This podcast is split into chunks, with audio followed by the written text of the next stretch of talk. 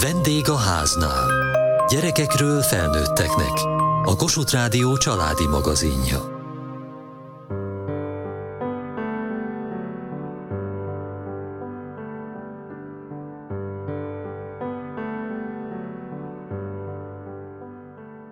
Egy fiatalember nyitja hamarosan újra felmenői órás üzletét a Pécsi sétáló utcában. Remes Ferenc még csak 19 éves, de az órák ketyegését választotta a vágtató világ zakatolása helyett. Hogyan száll apáról fiúra, nagyapáról unokára az órásmesterség? Minek a hatására dönt valaki úgy, hogy az okos órák világában a kattogó, kakukkoló időszerkezeteket választja?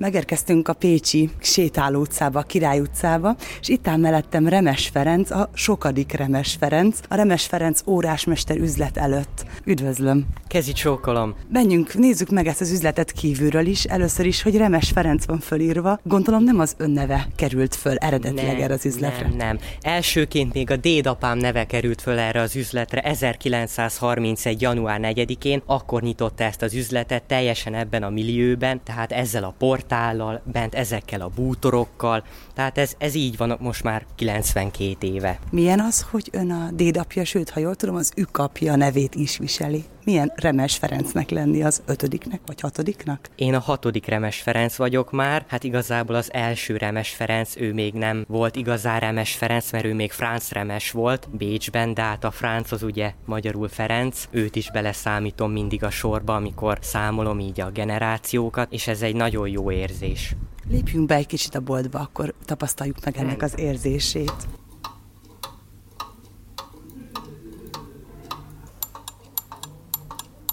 Ahogy bejövünk, természetesen órásbolthoz híven, mindenhol órák vannak a falon, itt nem lehet eltéveszteni az időt, igaz? Hát az időt nem lehet eltéveszteni, de nem minden óra működik nyilvánvalóan. Nagyon sok mechanikus óra van, szinte száz százalékban mechanikus órák vannak a vitrínbe, a falon, és hát nagy rész nem működnek, de mindig van egy fali óra, ami mindig működik, és mutatja a pontos időt, amin az ükapám neve van. Ez melyik óra?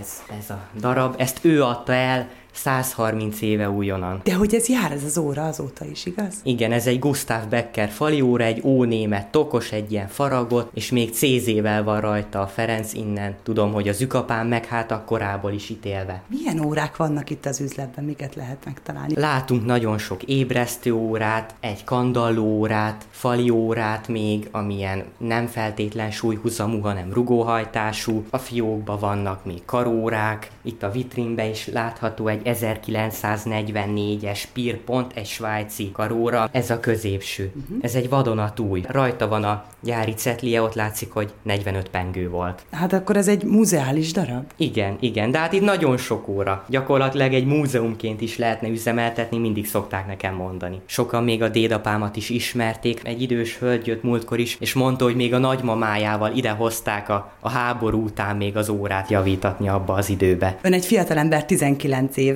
19 évesek között nem divat az órás mesterség. Én nekem ez a legfontosabb, a családi hagyomány, a dinasztia, a név. Én erre vagyok a legbüszkébb a világon, a nevemre. Hogy tanulta meg az órás mesterséget? Hát itt nagyapámnál tanultam, meg apámtól tanultam, meg nagyon sok mindent tanultam magamtól. A nagyapám is mindig azt szokta mondani, hát illetve azt mondta régen, hogy 14 hónapot volt órás a vegyesipari vállalatnál Pécset, és mindig kérdezték tőle, mit köszönhet az ottani 14 hónapnak. Mondta, hogy a szakmai önállóságot, mert nem volt mellette az apja, hogy segítsen, kérdezni szégyelt, és mindent magától kellett megcsinálnia, magától kellett rájönni a, az órának a hibájára, hogy azt hogy lehet orvosolni, megszüntetni. De önnek itt volt a családja, itt voltak a felmenői, lehetett tőlük tanulni? Nagyapámtól még lehetett tanulni, tanultam azért tőle, meg apámtól is tanultam. Ő is órásmester? Igen, igen, eredeti szakmája neki is órás, dolgozott is 20 évet ebben a szakmában, most sajnos nem ezt a szakmát űzi, pont az ő generációja az, amikor az óra így eltűnt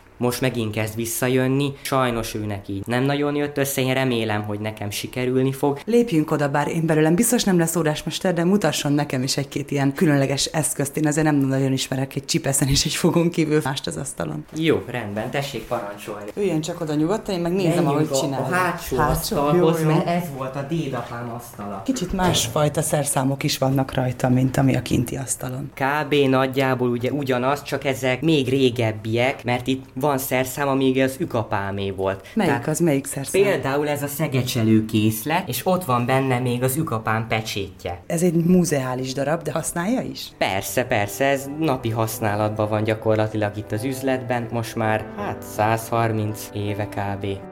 Amikor a beszélgetésben ehhez a ponthoz érkeztünk, eszembe jutott, vajon készült-e beszélgetés korábban a rádióban Remes Ferenc órásmesterrel. Az archívum kollégáinak segítségével sikerült találnunk egy anyagot 1981. március 1-éről, ahol a mostani beszélgető társam dédapjával beszélgetett Simon Márta arról, milyen eszközöket találnak ezen a bizonyos munkaasztalon. Az inga zsebóráknak, a billegőtengelynek a levékonyítására ugye sok másik, sok reszelő,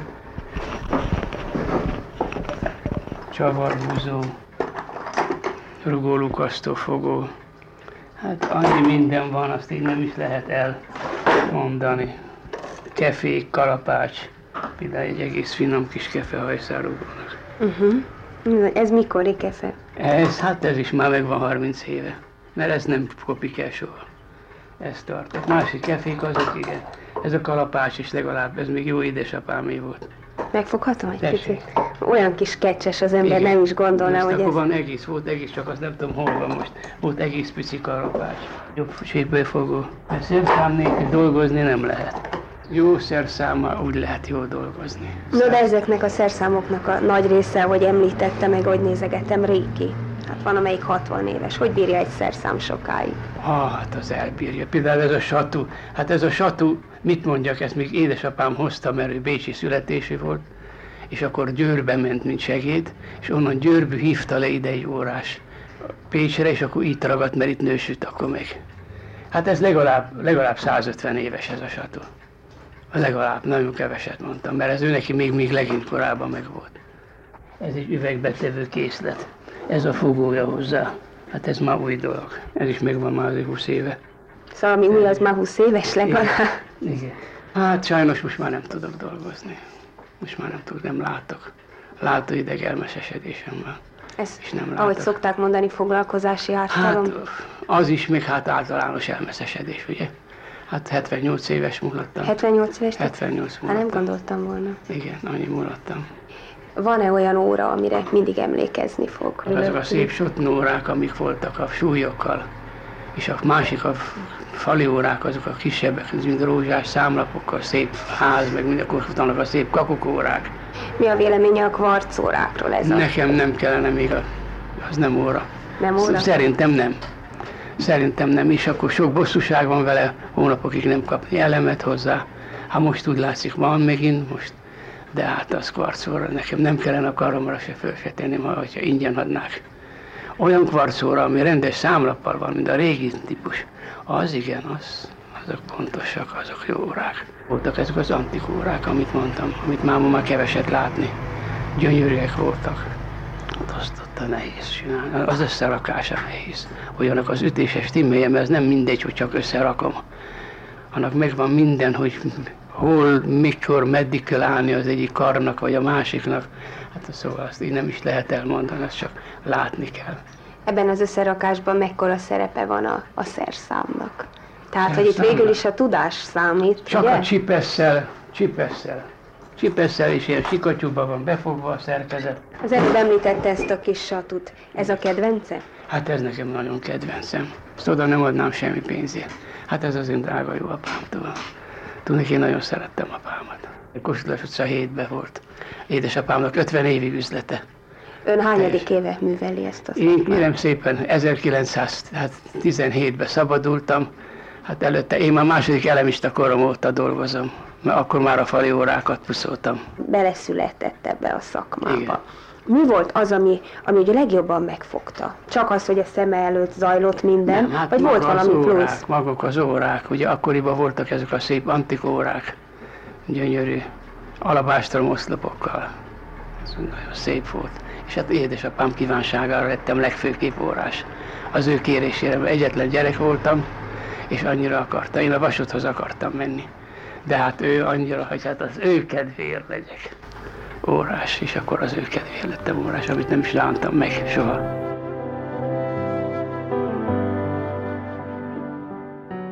Ön is ennél az asztalnál dolgozik? Igen, főként ennél az asztalnál a javításokat mindenképpen, mert itt vannak azok a szerszámok. Én nekem nagyon nagy boldogság, hogy én annál az asztalnál dolgozhatok, ahol a dédapám dolgozott. Hogy a hallgatók is el tudják képzelni, ez egy sok fiókos műhelyasztal, van neki középen három fiókja, és oldalt még három pici. Nézzük sorra a fiókokat a felsőben. Legfelső fiókban vannak különböző szerszámok, alkatrészek, ilyen alkatrészdobozban, csavarok, számlapok, alátétek. Van egy magyar film, ahol a kisember keresi az időt, és elmegy az óragyárba. Hol töltik az időt az órákba? Mi az órának a lelke? Melyik alkatrésze? Ha minden jó, úgy tud működni. Legfontosabb részt úgy nem lehet, mert mondhatnám a billegőt, azon van a hajszárugó, az, az egyik legérzékenyebb része az órának. Hát a hajszárugó mindenképpen a legérzékenyebb része. Egységben kell nézni én szerintem. Milyennek kell lenni egy órásmesternek? Türelmesnek és biztos kezűnek. Igen, ezek nagyon fontosak. Jó szeme kell, hogy legyen, a látás az nagyon fontos, a kézügyesség is, amit tetszett említeni, az is nagyon fontos. Kitartónak jó kombináció képesség kell mindenképpen, hogyha egy óra nem működik. Meg tudjuk nézni, hogy miért nem működik. Meglássuk, hogy miért nem működik. Hol a hiba? Azt megtalálni, hiba feltárás, azt orvosolni. Úgy, hogy amúgy nem láttuk az órát, hogy hogy működik, amikor jól működik, ideális állapotba, de mégiscsak meg kell találni. Meg kell nézni, figyelni, fogaskerekek mozgása, hogy mindenhol jó legyen a játék, meg minden. Nagyon fontos, nagyon fontos a kombináció képesség. Nézzük a következő Jó. fiókot. Ez igazából nem fiók, mondom a kedves hallgatóknak, hogy egy ilyen, a fióknak a teteje le lett annak idején vágva, tehát egy üres téglalapot kell elképzelni, egy két-három centis fakeret, amire ki van feszítve egy vékony anyag. Erre teszem a könyökömet, és így dolgozok. Véletlenül leesik alkatrész, az megfogja, és nagyon fontos a kezemet, hogy tudjam biztosan tartani. Manapság már nagyon modern ilyen órás asztalok vannak, amin ennek külön kiképzés van bőrből, és úgy, ahogy az ember a kezét tartja, de hát ez még a régi technika, régi, és nekem ez így az igaz, én így szeretem. És kényelmes is egyébként. Következő fiók. Következő fiókban itt is vannak alkatrészek, rugós fülek, üvegek, tömítések, koronák. Ez is egy nagyon régi szerszám, az ükapámé volt még ez is.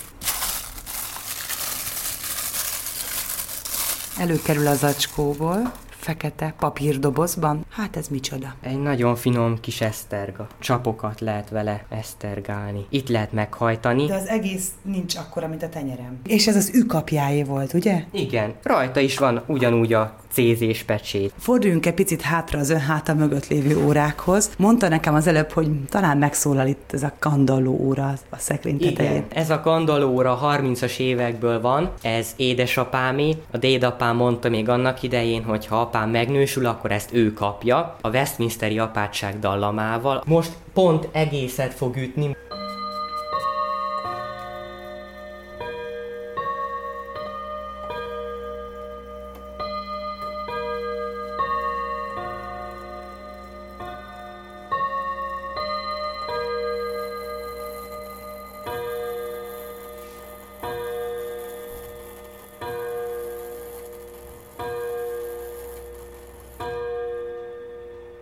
Elütötte a dallamot, és elütötte hozzá az ötöt is. Ez egy Jungház ébresztő óra, körülbelül 1937-ből. Ezt még a nagyapámtól kaptam, és ez érdekesség, hogy ez egy, ez egy szinte egy vadonatúj óra.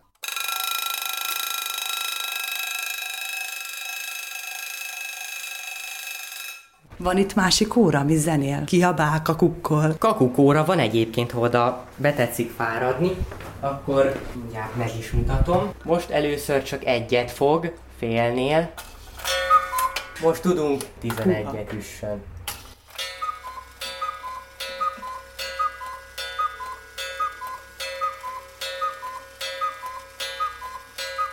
Otthon is szívesen hallgatnék egy ilyen kis kakukkot, ami néha kigurik a szekrényéből. Igen, nagyon szép hangja van, ez egy eredeti Schwarzwaldi, tehát ilyen fekete erdei kakukóra, nem mai kiadás, tehát tényleg úgy régebről van, és nagyon szép faragot. Nagyapám mesélt, hogy annak idején minden egyes ilyen kampón két-három javítás volt, elkészült javítás. Hát ez úgy néz ki, mint egy kulcsos szekrény, ide akasztották fel azokat, amik elkészültek, Igen. és várták a vevőjüket. Igen, igen, igen. És az óra tulajdonosát, és addig hát itt figyelték meg az órát, hogy pontosan jár. Hát ez egy megfigyelő szekrény. Akkor van még itt egy érdekes óra, ez egy vadonatúj a 30-as évekből, és azért van itt, mert betörött az üvege, van kép az üzletről a 30-as évekből, és felfedezhető a kirakatba ez az óra. Meg lehet ismerni ezt a kis kártyáját. Rá van írva, hogy 3 negyedes anker, 15 köves, És azóta nem sikerült üveget kapni. nem is igazából foglalkoztunk vele, hogy meg legyen javítva, legyen bele üveg, mert ugye ebbe egyébként nagyon nehéz így üveget találni, tehát csinálni, csináltatni kell bele mindenképpen, mert ez egy nem egy, egy kör alakú óra, hanem egy téglalap alakú. Ez egy vadonat új óra, Igen. ami itt várja a vásárlóját. Várta annak idején, igen, ez egy vadon, ez soha nem volt használva, soha nem volt hordva. Eredeti szíja 30-as évekből. Ha belegondolunk a, a férfiaknak, fiúknak, az óra igazából az egyetlen olyan ékszer, jó van még karkötő, lehet nyaklánc, nem tudom, gyűrű, emezamaz, de mégiscsak az óra az igazi. Tükrözheti a stílusát egy bőr szíjjal, vagy egy fém szíjjal, amilyen önön is van. Igen, igen, stílus válogatja, éppen milyen az ember kedve, hangulata, tehát nekem is van több órám, Ha bejön valaki az üzletbe, látszik rajta, hogy milyen órát hord? Látszik rajta, mert hogyha bejön öltönyben, ingben, nyakkendőben, akkor általában egy elegánsabb óra van rajta, ha meg bejön modernebb viseletbe, tehát egy ilyen fiatalos hangulatban, akkor általában fémcsatos óra, vagy búvárórák, ami gumiszíjas esetleg. Ha rajtam most nem lenne óra, én milyen órát viselnék? Nehéz ezt így egyébként megmondani, tehát egy kicsit több, hosszasabb, mélyebb beszélgetés után az ember jobban meg tudná mondani, de én mindenképpen egy fémcsatos órát képzelnék önhöz. Fiatalos hangulatban, nem feltétlen fehér számlappal, és semmiképpen nem ilyen nagy, rivalkodó órát, hanem kicsit visszafogottabb. A falon pedig két képkeretben két mesterlevél. Az alsó a dédapámé, az egy 1937-es mesterlevél, felső a nagyapámé, az pedig egy 1965-ös. Önnek is van mesterlevele? Nem, nem, nincsen. Már apámnak sincsen, mert már nincs is mestervizsgáztatás Magyarországon. Akkor hogy lehet valaki órásmester? Hát manapság itt Magyarországon órás mester sehogy. És akkor mi lehet? Hát sima órás. Sima gimnáziumot végzett? Igen, igen. Itt igen. Pécset. Igen. Akkor igazából az iskola mellett ez volt az igazi munkahely, ez volt a művelődési hely, ez itt lehetett tanulni. Igen, mindenképpen. A fönti óra, amire szintén rá van írva, Remes Ferenc Pécs, mellett két darab kép van, két úriember néz ránk, néz önre, amikor itt dolgozik. A baloldali képen látható az ükapám, ez neki a festménye, és én azt lefotóztam, retusáltam, mert sajnos berepedezett, és így megcsináltam és kiraktam ide. A jobb oldali meg a dédapám. Jelen pillanatban az a nyakkendő van rajtam, amit ő ott azon a képen visel 69 éve, 1954. június 3-án. Hogy szeretheti ennyire ezt az egészet? Hihetetlen, hogy gyakorlatilag tovább éli azt, amit az ősei elkezdtek. Igen. Ugyanabban a nyakkendőben. Hát nekem teljes mértékben ez a, mondom a mindenem, én annyira a múltban élek, szokták mondani, hogy nem feltétlenül jó, de engemet ez annyira éltet, nekem ez a mindenem. Kint a bolt előtt már beszélgettünk arról, hogy milyen Remes Ferencnek lenni, a sokadik Remes Ferencnek lenni. Erről egy picit bővebben. Ugye azt is beszéltük itt időközben, hogy milyen jó lenne a múltban élni, milyen jó azok között a falak között dolgozni, ahol a felmenői is dolgoztak. Nem ad egy ilyen nyomást, hogy mindenképpen órásmesternek kellett lenni, vagy nem akart mondjuk sportoló lenni? Nyomást ad, hogy mindenképpen megfeleljek a nevemnek, és hogy ne hozzak szégyent a nevemre, illetve a dinasztiára, de igazából nekem nem mondták, hogy én legyek órás. Se apám, nagyapám se nagyon. Ezt én akartam, mert én láttam, ebben nőttem bele, és nekem ez a legfontosabb. Voltak kitekintések, hogy nem tudom, autószerelő, de nem tartottak sokáig. És mindig visszatértem az órás szakmához, az órás mesterséghez, mert mégiscsak az, ez az igazi, és most se tudnám elképzelni, hogy mit, mi lennék, hogyha ez nem jön össze. Mi a szép ebben a szakmában, ha most nem azt nézzük, hogy egyébként a felmenői is ezzel foglalkoztak. Az órák, a szerkezet, hogy milyen szép megoldások vannak, és hogy régen is, az ember lát egy régen régebbi órát. Nem ezek a mai órák hatnak meg engemet,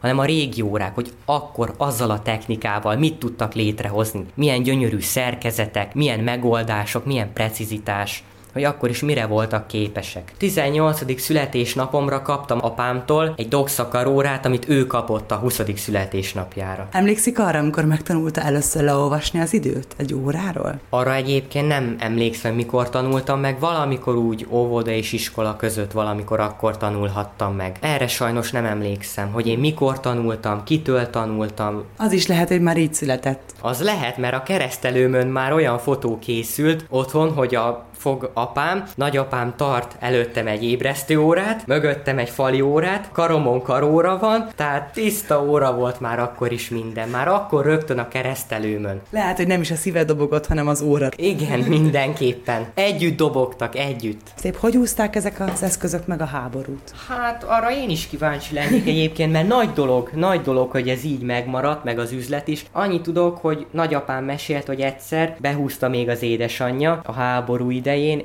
nagy hó volt, szánkón behúzta, és akkor be volt törve az üveg, bedobták kővel. De egyébként itt Pécsett is szerencsére így elkerülte a háború, tehát nem voltak nagy rongálások, nem rombolódott le a város, így azért így megmaradtak ezek a dolgok. Én leírtam a dédapám életét is, nagyapámat mindig faggattam, hogy meséljen az apjáról, és akkor hát így szerencsére azért mesélt róla, hát biztos nagyon sok magába maradt, amit ugye most már nem fogunk megtudni, hogy a nagyapám elment közülünk, de amit, amit elmondott, azt én leírtam, az már biztonságban van azok a történetek az utókor számára. Akkor sok szerencsét kívánok, és remélem, hogyha egy év múlva, vagy akár már szeptemberben erre járok, akkor már egy újra nyitott üzletbe jöhetek be. Köszönöm szépen, én is remélem, hogy addigra már biztosan itt leszek és dolgozom.